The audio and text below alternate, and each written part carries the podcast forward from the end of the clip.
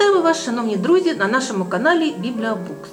Ми розпочинаємо новий проект Діалоги з музами. І постійною нашою спів- співрозмовницею буде Ганна Приходько. Пані Ганна музикознавець за фахом. Багато років вона викладала культурологічні дисципліни на факультеті мистецтвознавства Сумського державного педагогічного університету імені Макаренка. Це справді надзвичайна жінка, активна учасниця суспільно-політичного життя країни, авторка пісень, поезій, драматичних та публіцистичних творів, блискуча інтелектуалка та енциклопедистка. І в цьому ви точно переконаєтеся, якщо будете слухати наші діалоги з музами. І сьогодні розпочинаємо ми наш діалог музичною замальовкою Алегра Молта Ернеста Гофмана. І це зовсім не випадково. Отже, наш діалог присвячено дуже цікавій творчій постаті в історії світової культури, а саме Ернесту Теодору Амадею Гофману. Добрий день, Ганна Петрівна. Добрий Вітаю день. вас на нашому каналі. І Рада перше запитання: да, чому саме Гофман? Ми знаємо, що 24 січня він народився. Так. Так, А помер він у 1822 році, тобто 200 років з дня його смерті. А почати саме з нього ми почали, тому що у нашій пам'яті і нашій уяві Ернст Теодор Амадей Гофман тісно пов'язаний з балетом Щелкунчик Петра Ілліча Чайковського, який використав для цього балету його е, новелу Щелкунчик та Мишиний король. Хоча, звичайно, Чайковський дуже переосмислив е, цей текст.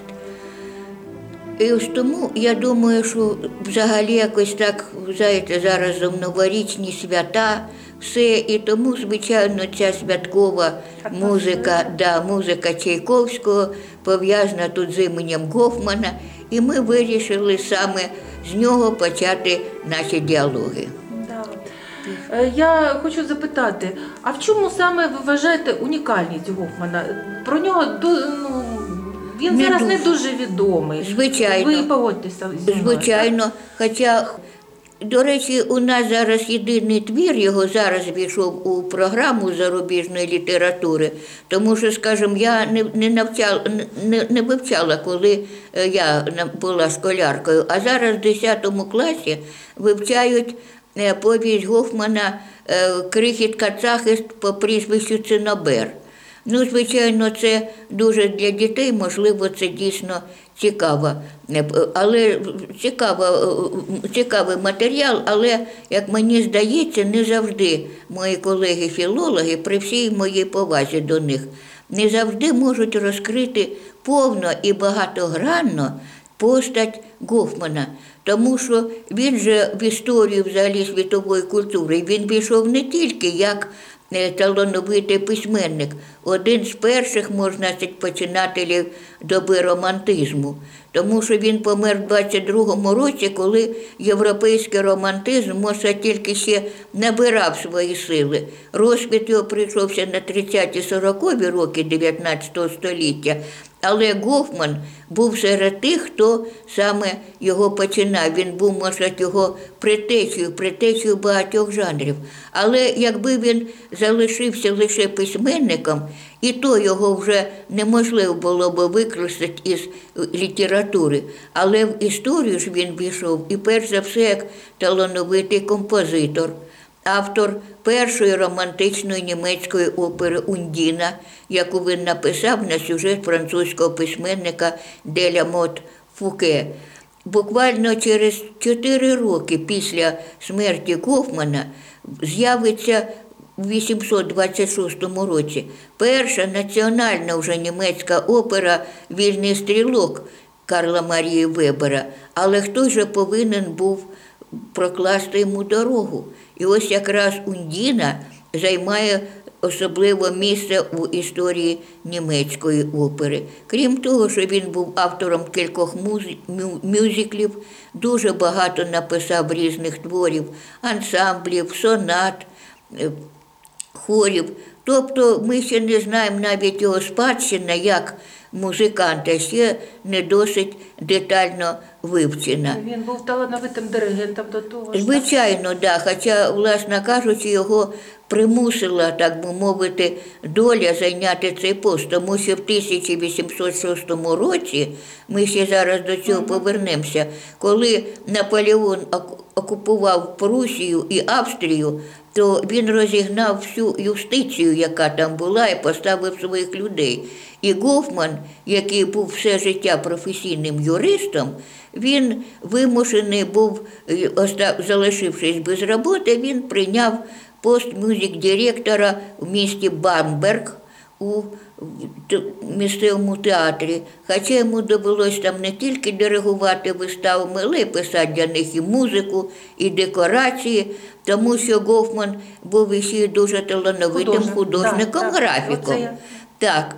І Декоратором. Тобто він оформлював ці сценічні вистави. так, і диригентом був і декоратором, і диригентом, і навіть і ескізи костюмів писав. Тобто йому довелося буквально всюди заповнювати собою всі ці бреші, тому що, звичайно, театр у Бамберзі був не найкращим і не найпровіднішим. От, і, звичайно, на жаль, все це дуже мало оплачувалось, тому що тут якраз це були самі такі голодні, я б сказала, роки у житті Гофмана. Ну і знов таки не можна скинути з рахунку його професійну юридичну діяльність. Знов таки, отут цікаво, що фактично тут письменник і юрист вони один одному допомагають. Тому що, наприклад, е, ну, фантазія письменника допомагає Гофману розкручувати досить буває заплутані справи. Він же не тільки протоколи писав. А, наприклад, Гофман юрист багато що підказував йому у його сюжетах. Отже, вони допомагали один одному. Е, Я трошки е, хочу зупинитись. У нього була досить незвична історія кохання, так? Так. Його е, батьки були категорично проти його обраниці, і йому довелося довго з цим якось ну, Довелось жити довго миритися, і так. миритися, Але справа в тому, що цікаво, що жінка, яку він обрав собі за супутницю життя, це була Михайліна Тщинська Рорер. Тобто вона була це була, вона була донька, е, донька писаря, і була вона, вони познайомились у Познані, куди, тому що кілька років оцих от Гофман ну, так, мандрував від одного маленького містечка до іншого. І от в Познані якраз вони познайомились з Михайліною, яку, до речі, він так по-слав'янському лагідно називав все життя Міша. І треба сказати, що в даному випадку він не помилився, тому що вона дійсно стала його вірною подругою по життю, займалася всі його гос- господарськими ділами, ділила з ним всі його убогі, е, так би мовити, злигодні. На жаль, пережили вони і смерть єдиної донечки Цицилії, тому що це все недоїдання, голод. Воно, я думаю, призвело і до е, смерті дитини. Ну, як мудра жінка, вона закривала очі на деякі його, ну, я скажу так, романтичні захоплення. Зокрема, до його е, учениці музики Юлії Марк, А, да, так. яку потім він вивів під її ж іменем у своєму романі Житейська філософія кота Мура. Ми на цьому ще зупинимося. Так, от цікаво, що тут якраз Гофман, музикант і Гофман письменник, якраз виступають, можна у творчому союзі, тому що один із провідних героїв цього романа, від імені якого десь буквально половина написана, це капельмейстер Йоганнес Крейслер який е, ну, живе, працює у такому, я б сказала, державі з носову хустинку. Е, за, ну, за, завбільшки, так, тому що Герма... Німеччина вся тоді була, е, складалась не єдиною державою, да, а окремих земель. 36 36 окремих оцих курфюрств. От. І уявіть собі, якщо в кожному свій, свій курфюрст, своя монета, своя армія, своя, Своя своя митниця, да. Да. І можете собі уявити. І тут Я якраз трошки вас да. переб'ю. Е, Крейслер, е, це ж його був е, псевдонім, під яким він тв- е, писав свої музичні твори, правда? так, але не всі. Не всі, да? Не всі, абсолютно. Ну, а Діно по-друге- він написав під е, цим псевдонімом чи ні? Ні. Йоганнес Крейслер, він не хотів, щоб їх, так би мовити, путали з цим скрипачем. Так що писав він під своїм іменем все. От. А от від імені Йоганнеса Крейслера він потім напише цикл таких своїх, ну як музичний щоденник, в якому він висказує свої думки про музику, це Крейслеріана. Ага. І, до речі, Роберт Шуман, от який дуже любив творчість Гофмана, він напише потім свою фортепіанну сюїту під цією назвою. Тобто він присвятив, да? Це, ну, це- це навіяна, би так сказав, вона навіяна оцим образом. І саме головне те, що Шуман, він там немає сюжета, але він саме головне передав оце, е, розумієте, сказати, бунт, оцей проти міщанства, цю тривогу, цей біль. Ну, треба сказати, зауважити, що Гофман е, ненавидів оце все, що пов'язане з таким міщанським побутом. Звичайно. І дріб'язкою, да, такою да. буржуазністю. Да, і він тому- проти цього завжди протестував, і саме це І його... висміював, Да, і дуже гідко висміював. Але справа в тому, що він не знав, що цьому протиставити. І тому рано чи пізно він десь починав ідеалізувати, як скажемо, у фіналі крихітки Цахес або в інших. І тому в нього це фантастично, потойбічно, воно часто ховається за машкарою цієї, е, так сказати, повсякденності.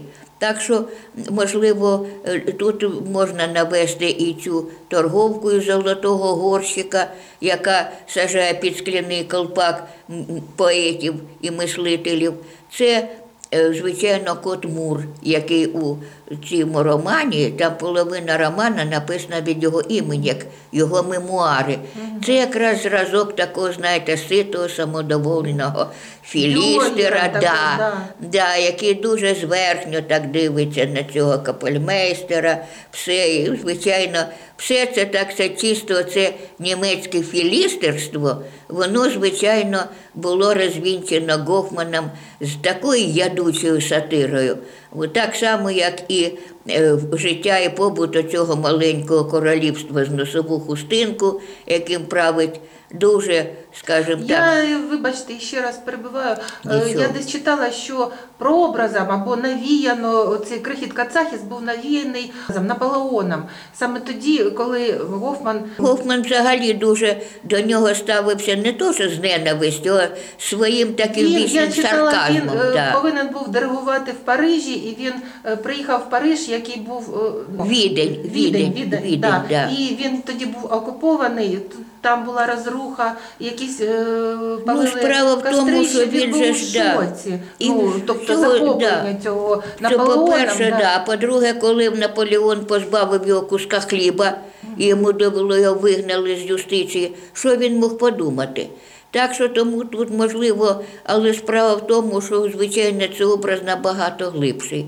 Чесно скажу, що дещо так мені дуже дуже нагадує деякі реалії нашого сьогодення. Да, я вас розумію, але зараз ми продовжимо нашу тему стосовно Гофман і література. Давайте туди заглибимось. Ось ми почали з крихітки Цахіса, але ж е, Звичайно, у нього є і і більш цікаві твори. Да. І саме головне, що я хочу сказати, що Гофман став ніби предтечею дуже багатьох тих жанрів, які потім будуть розвиватись протягом усього 19 століття. Зокрема, наприклад, ну ми якось так традиційно звикли, наприклад, е, кого ми вважаємо основоположниками детективного жанру. Ну, Едгара По я вже, вважала. Едгар По, скажем, ну там Честертон з його патером Брауном. Перший детективний роман е, Вілкі Колінза виходить, перший повноцінний вже не повідання, а повноцінний місячний камінь, але ж це вже середина 19 століття. А першим, хто звертається до цієї теми, якраз був Гофман у своєму е, у своїй повісті Мадемуазель Скюдері, де якраз е, Мадлен Скюдері це дійсно була така в свій час дуже популярна письменниця. От, її романом Астрея зачитувалися у всіх цих великосвітських світських салонах і так далі. От. І він, звичайно, ну, в часи Гофмана її вже не було в живих, але саме її він робить, ну, так, попередниця, як казав наш екс-прем'єр, е, міс Марпл. Тому що стара діва, от, ну правда, міс Марпл романи не писала. Але от її допитливість, її прагнення допомогти, тому що саме вона виводить на світ і розкриває е, в суть у цього е, маньяка ювеліра Кардільяка, який Я не знаю, до речі, про це оповідання. Я вперше чую, мені дуже Ну, цікаво. так буде. от якраз, да, якраз тут вона виступає в ролі розслідувача, тому що цей кардільяк він робив прекрасні прикраси, все, але він настільки до них прив'язувався під час роботи, що навіть віддавши їх замовнику, він потім їх вистежував, убивав і е, забирав опять ці прикраси. Жахливі історії. Жахлива історія у Парижі часів Людовіка XIV. І, звичайно, а потім сам гине, і в його е, смерті звинувачують молодого хлопця підмайстра. Так от саме Мадлен Скюдері витаскує його з-під ешафота, можна сказати, тому що вона входила в салон е, мадам де Ментенон, ми знаємо, це остання фаворитка була Людовіка, і вона через цей салон вона таки прорвалась до короля, видала йому всю так інформацію, все. І нарешті я ж кажу, що все кінчилось добре, хлопця виправдали. Ну, наприклад, другий, наприклад, це предтеча від жанру детектива. А скажімо, Гофман був одним із тих, хто перший підняв проблему, скажімо, ігроманії. Тому що сьогодні це взагалі вже Це взагалі пошесть проблема світова, да. світова. А хто перший почав про неї писати, коли ще це все було так, На як то кажуть, да, на початку, да. Ну, і звичайно ще не було такого масштабу. Його новела Щастя гравця. Ага. І от без цієї новели, звичайно, я вважаю, що не було б ні пікової дами. Пушкіна і відповідно ж опери Чайковського, ні повісті Достоєвського гравець, опять-таки на музику Прокофіум положена, ні новели Цвейга «24 години життя однієї жінки. Ну, може, десь так даже до кавки туди. От буквально я ж кажу, що першим, хто дав психологічні обґрунтування і все і показав психологію цих людей, був саме Гофман. Гофман був і можна сказати, положником такого жанру, як трилер. Це його роман Еліксіри сатани. Ну, я не- буду зараз е, переповідати, тому що там дуже складна інтрига, трагічна, але вона дуже серйозно вплинула, вплинула на сучасників. Один студент взагалі після читання цього романа збожеволів, тому що там дійсно тема двойника, двійництво, то монах Медар, то його двойник. Коротше кажучи, дуже заплутана інтрига, але все це на грані ось потойбічності і реальності. Так що буквально я ж кажу, що до нього все-таки настільки гостро цю питання ніхто не ставив. А от ви зараз кажете е, тема двійника, а Герман Гесе грав бісер. Так. Там же також ні, Ну так, ні, це степовий вовк. Степовий вовк, так? Да. Там також ця тема. Можна Так, сказати, звичайно, що тема можливо, двійника. вона була навіяна Гофманом. провести Можливо, і такі так, тому що, да, тому що я ж кажу, що бачите, він просто по- показав магістральний шлях, яким йшли, так би мовити, вже потім митці, які навіть уже після його смерті з'явилися. Заклав основи, тобто цілих напрямків літератури. Звичайно, да. Ну і тема, наприклад, автоматизації, тому що тема, ну, вона то йде дуже, ну, ще з часів Декарта, тому що Декарт перший взагалі уявляв собі людину як такий, знаєте, конструкція така. От. А от у Гофмана його взагалі епоха цікавилася цими автоматами. Ну, ми тоді називали автомати, ми кажемо роботи. І от якраз оця роботизація, автоматизація людини, до чого вона може приводити. Знов таки першим це говорить саме Гофман. А зараз, он, будь, будь ласка, роман Дена Брауна походження, де в кінці він ніби покаже нам гібрид, що таке людина майбутнього. Це гібрид людини і біоробота. Тобто я ж кажу, що бачите, наскільки воно, я ж кажу, Гофман дійсно так пророче вже намітив всі основні теми е, своєї доби, навіть і ХХ століття. Ну тобто це дійсно геніальна постать в історії світової культури. Ми Звичайно, такі да. Звичайно, так що я ж кажу, і як музикант, і як е, е, письменник, як юрист. Тому що як юрист він також вніс свою лепту, так сказати, у юстицію чим. Тим, що коли починається вже після 14-го року, ми пам'ятаємо там Віденський конгрес, коли це вже вся махрова реакція починається по, по всій Європі, і починається диктатура Метерніха, от, в якій там за одне необережне слово людина могла попасти або в тюрму, або кудись в засилку.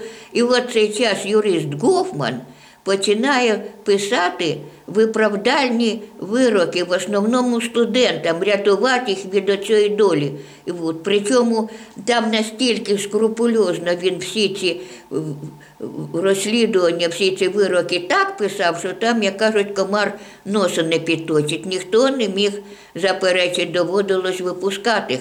А от коли вже, коли вже він врятував від такої долі ту людину, ну він був професором, викладачем Отто Людвіг Ян. Ми його вважаємо основоположником гімнастики спортивної. Він тоді вже це починав. От і хто його знає, як би склалася доля, якби його справа не попала до рук юриста Гофмана. Але тут уже заворушилася вся, так сказати, машина Метерніховського правосуддя. Як це так? Стільки людей, понімаєш, вис- вислизує з їхніх коліщат. А тим більше ще пороху, як кажуть, додав Гофман письменник. Тому що останній його твір, який називається Повелитель Бліг. От там він вивив образ, ну, звичайно, такий, я сказала б, збірний, е, такого тайного радника Кнарпанті, який, як наш його російський колега колись говорив, що ви мені тільки дайте поручення, а вже особом я його сам зроблю.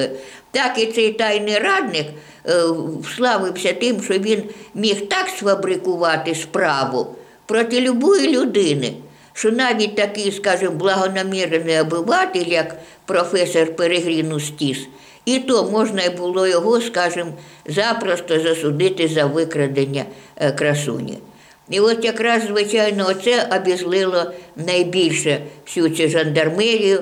От і тяжко хворий письменник вимушений був терпіти всі оті шмони, вилучили, звичайно, викреслили Ну, слава Богу, хоч не знищили, тільки поклали в спецхрани оті всі сторінки з оцим образом. І тільки в 1905 році нарешті ця повість була повністю, бо з оцих ви- видраних сторінок була нарешті повністю опублікована.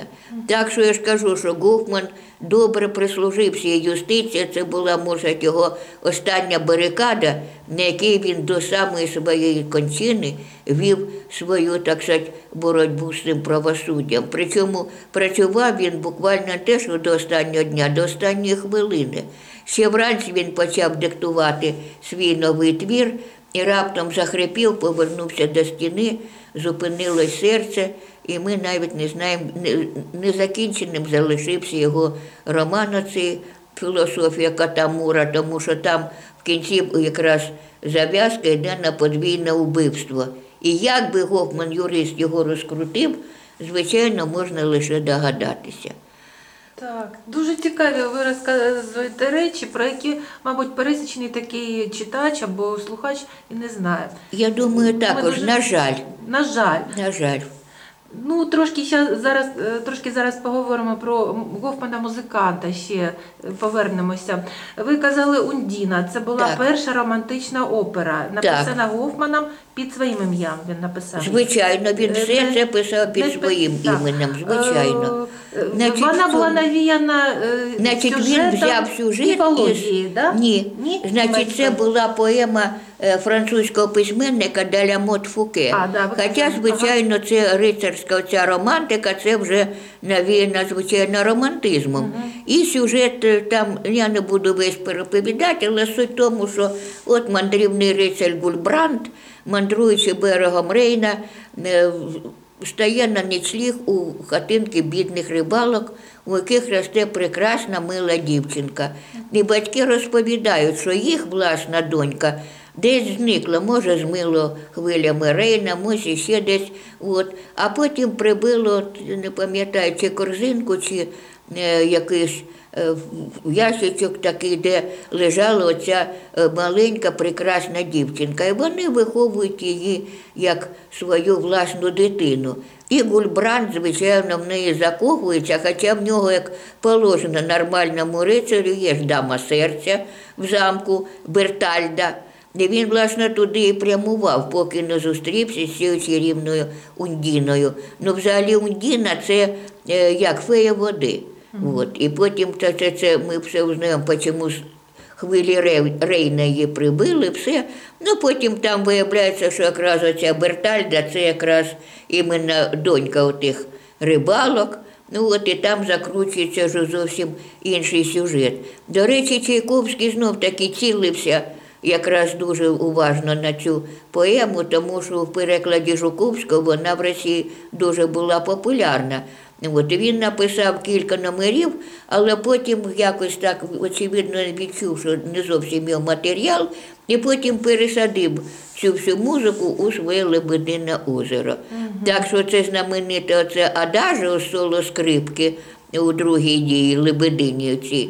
Це якраз колишній дует Ундіни Ульбранта, і там ще інколи деякі ще речі. Боже, І як все переплетено в культурі, у музиці, а як же інакше? Тому що це ж все один єдиний духовний простір людства. Як могло бути інакше? І справа в тому, що знов таки, е, якщо вже говорити про Чайковську, і про всіх, то знов таки дивіться, і долі в них схожа, тому що Чайковський же теж починав життя як юрист. Він же і він, і ще його два брата закінчили училище правознавства. Правда, слава Богу, що їм не довелося потім служити, як кажуть, по казенній часті. От. І, і е, Петро Ілліч і його брат Модест, вони так сказати, пішли зразу в культуру, от, тому що Модест він став літератором, хорошим драматургом. Його п'єси Немирович Данченко в себе ставив на сцені. І для свого брата, звичайно, він був порадником в тому, що в- драматургія, музика, сюжети. Коли читаєш листування двох братів, звичайно, дуже цікаво. А От Анатолій це єдина людина з сім'ї, яка дослужилась до окружного прокурора. Але все одно він був всі хорошим аматором, співаком, мав ліричний тенор, задоволення співав романси брата під його акомпанемент. Так що, коли ця вся сімейка сходилась у нас тут в низах, то я думаю, нудно там не було. Тим більше, що там брат Микола ще з Конотопа туди приїздив. Так що уявляєте собі, оце все, так сказати. Я не уявляю, світ. Ганна Петрівна, які енциклопедичні знання ви маєте. Так, і ну ми так з Говпана плавно перейшли до Чайковського, а потім до наших низів. Це Ну, ну, справа, справа в тому, що я чесно скажу, Гофман це один з найулюбленіших моїх письменників з дитинства. Ну, ясно, і до речі, Щелкунчик це взагалі була перша моя зустріч з нашою київською оперою. Я ж, може, виросла там на тій гальорці. Так що саме перше, що я побачила в театрі, це був балет Щелкунчик. Так що в моєму житті, в моїй біографії можна, що це теж зіграло свою роль. Да, ну, Але да, так що да. І до речі, ще що важливо для Ундіни, ну сюжет я приблизно сказала. Але справа в тому, що він заклав одну з дуже важливих образних, так сказати, моментів взагалі всієї романтичної опери і російської, до речі, це контраст двох жіночих образів. Ага. Це потім буде і у Вагнера, це буде у, і в Чайковського у багатьох його операх. Тобто, наприклад, ну так як у нього це е, ніжна, прекрасна, трепетна Ундіна, і це така, знаєте, гордовита. як Да, так? абсолютно, да, така гордовита, пихата Бертальда, наш дама, все-таки, а то бідна там рибачка. Так само у Вагнера потім ми побачимо у всіх його операх. Венера, скажімо, і е, набожна Єлизавета в Тангейзері, трепетна така ніжна прозора Ельза і е, підступна, злобна Ортруда у Лоенгріні. Тобто, коротше кажучи, я ж кажу, що буквально ось оце протиставлення вже про російських е, композиторів я не кажу. Про того ж римського Корсакова, в якому в цареві нареченні, згадайте теж, оця ніжна така страдалиця Марфа і така вольова, але дуже теж підступна Любаша, кума Настя і княгиня в е, чародійці. Тобто можна цей ряд продовжувати, але бачите, все-таки перший, хто це зробив, все це був саме Сундіни. Розумієте? Так, так. От. У Вебера те же саме, але там, правда, в нього такої злоби нема, але там все одно ця набожна така е, агата і така дуже, знаєте, бойова, дуже практична її подружка Анхен. Тобто Гофман ось відкрив цілий напрям у всій романтичній опері 19 століття. Це дуже. Так що, на жаль, на жаль, ну я із його творів тільки ну сама я задоволенням граю його сонату ля мажор. Це єдине, що я бачила опублікованого. Тому що взагалі я вважаю, що спадщина саме Гофмана як композитора, я вважаю, вона ще абсолютно не досліджена. Так, до речі, як його юридична діяльність. Тому я ж кажу, от, до речі, саме от е, цікаво, що е, новела Мадемуазель Скудері вже в 37-му році вона стала, ну, надихнула на оперу Павля Хіндеміта, це німецький композитор, але він зробив маленький, ну не знаю, може тому, що все-таки вже Німеччина була окупована, а може просто не хотів такий жіночий образ ставити, тому що у нього не Мадліанет Ску- Скудері розслідує вбивство, а розслідує поліцейський офіцер. Опера називалась Кардільяк. До речі, йде вона досі на сцені от багатьох театрів. Так що ось так.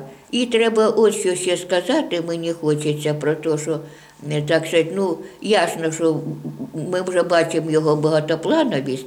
І справа в тому, що і сам Гофман стає теж героєм багатьох творів. Це почав е, Офенбах, як не дивно. Автор майже двох десятків оперет, в кінці життя він напише оперу сказки Гофмана. А, так, так. До речі, да, до речі, йшла вона у Львівському театрі е, років 20 тому. І там якраз показано, як Гофман, е, ну, це його, ну, як сказати, як е, гонитва за жіночим ідеалом.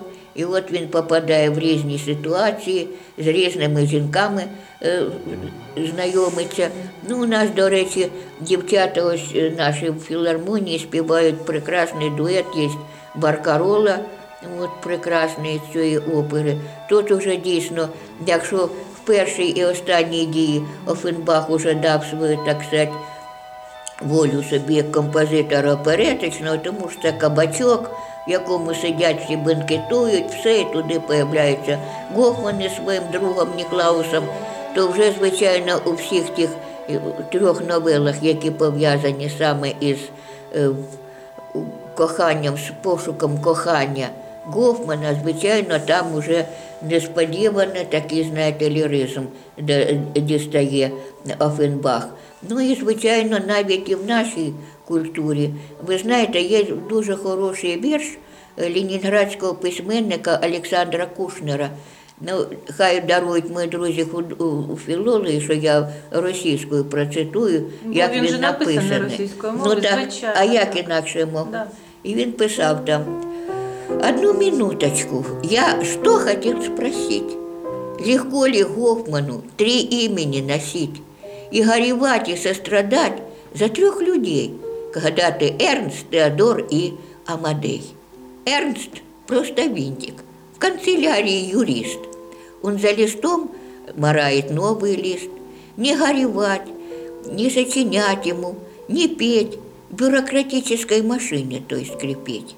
Скрипеть, потеть, смягчать кому-то приговор. Удачливее Эрнста Теодор. По вечерам, превозмогая боль в плече, он пишет повесть до рассвета при свече. Он пишет повести, а сердцу все грустней.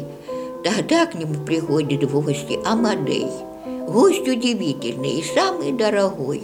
Он словно Моцарт машет в воздухе рукой.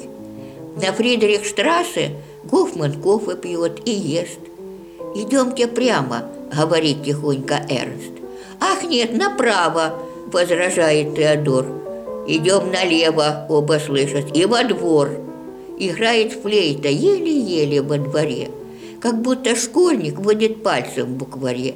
Но все равно она, вздыхает Амадей, судебных записей милей і повістей. І ось я бажаю, що Який тут таки... вірш, я, до речі, його вперше Да, чую, ну взагалі ще багато ми знаємо, що писав Олександр Кушнер. Але у нього, я кажу, теж були попередники. Чому в своїй поемі без героя, скажімо, Анна Ахматова напише «Вечерней порою сгущается мгла, пусть Гуфман со мною дойдет до угла». От чому не Андрій Білий, не Олександр Блок не є її супутниками по цьому місту привиду, знаєте, їх вважають місто туманів, Петербург. Містичне місто, Да, туди, абсолютно, да. Ми ж пам'ятаємо роман Петербург, ось Андрія Білого, та у Достоєвського скільки таких привидів ніби бігає по цьому місту. Але чогось саме Гофмана вона вибирає собі в попутники. Також Андрій Тарковський, ну, на жаль, я ж кажу, що його передчасна смерть, вона взагалі-то велика втрата дуже. Він збирався знімати фільм про Гофмана, хороший сценарій написав, але, на жаль, е, рання смерть обірвала цей задум. І, звичайно, це я вважаю безрозмірна утрата.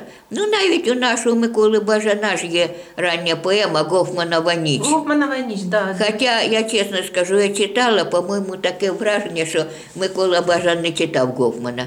Щось таке понаписував там більше Савдєпа, чим е, власне гофмановських образів. Ну, хай буде, кажуть, на його пам'яті. Такий Але час, така держава. Я е, трошки хотіла спитати, а де же Гофман взяв собі це ім'я Так. на честь е, саме Моцарта, бо він Так, в нього захоплювався хрещене його творчістю, Так, що він хрещене його третє ім'я було Вільгельм. Да, і він Тобто, його змінив. да, він його замінив у на знак своєї любові до Моцарта. І, до речі, треба сказати, що Гофман в своїй, в своїй новелі, ось, яка називається Дон Жуан, він якраз там виводить, е, ну я б сказала, це вже закладає нові підвалини, знов таки образи Дон Жуана. І одна з його таких провідних лейтмотивів, які потім будуть і в його новелі Радник Крешпель, і ось в сказка Гофмана у Офенбаха. Це якраз тема про те, що е, спів, взагалі музика, вона виснажує людину. Ось там оця співачка, яка виконувала партію Донни Анни, в кінці новели ми знаємо, що вона вмерла після цієї вистави. І та ж сама історія відбувається з Антонією, героїнею новели Радник Крешпель. Тобто якраз ну, Гофман, очевидно, знав, що дійсно це настільки виснажливо Виснажливо, тяжка, тяжка праця, да, така тяжка праця, що дійсно вона не кожному під силу це все витримать. Тому він і взяв собі, я ж кажу, на цю честь він взяв собі ім'я Амадея. І під ним пішов в історію. Да, дуже цікаві розповідаєте ви речі. Ну і, мабуть, ми будемо вже трошки завершувати нашу розмову, але мені ще хотілося б, щоб ви ну, е, розказали про своє бачення. Чи бачите ви якийсь е, зв'язок Гофмана, бо це ж було майже два століття тому. Так. Е, З нашим часом і сучасністю можна якось його пов'язати, окрім тих речей, що ви вже розповіли. Е, Заклав підвалини, е, показав напрямки. Да, різносторонні Різносторонні. показав все. Да. Навіть до ну, висвітлив такі речі, як автоматична людина, ну так далі. фактично, да. А може ще щось ви ну, таке? я, ще, ви знаєте, я, на жаль, отут е, можу сказати, ну, мене можна загнати на слизьке, тому що, наприклад, чесно вам скажу, що таких цахисів я бачила не одного за своє життя, от, які робили інші, а комусь присвоювали це все. Ну, я буду не називати імена, всі ми пам'ятаємо 20-30 роки наші, нашого століття. Так само чесно скажу, як оцей весь атмосфера цього карликового цієї держави у житейській філософії Катамура. Ох, щось вона дуже багато чого мені нагадує з нашого сьогоднішнього життя. Так що не буду просто далі углублятися на цю тему. Це просто треба читати. Ми можемо тільки е, у підсумку сказати, що постать Гофмана, його творчість, як письменницька, літературна, так Вона і буде- музична, вона актуальна і І вона, я думаю, ще буде надихатиме не одне покоління митців з різних сфер. Ну що ж, Ганна Петрівна, дуже дякую вам за таку цікаву і дуже пізнавальну розповідь. Сподіваюся, що у нас ще відбудуться зустрічі. Так, наступна, до речі, в нас тем. присвячена буде французькій літературі Да, я- і двом митцям Мольєру і Бомарше. Тому що це два різних етапи були в історії літератури і театру Франції. Угу. Але ви їх пов'яжете, як ви це Ну, можете. звичайно, тому що це просто я ж кажу, що е, може Бомарше в був спадкоємцем був Мольєра. І тим більше знов таки ми знаємо, і музика була написана на їх твори. Ну, значить, до нових зустрічей. До нових зустрічей, Шановні слухачі, ще раз дякуємо Ганні Петрівні за таку цікаву розповідь і чекаємо вас на нашому каналі Бібліобукс. Підписуйтесь на нас, слухайте нас і будьте завжди на часі. Дякую, Ганна Петрівна.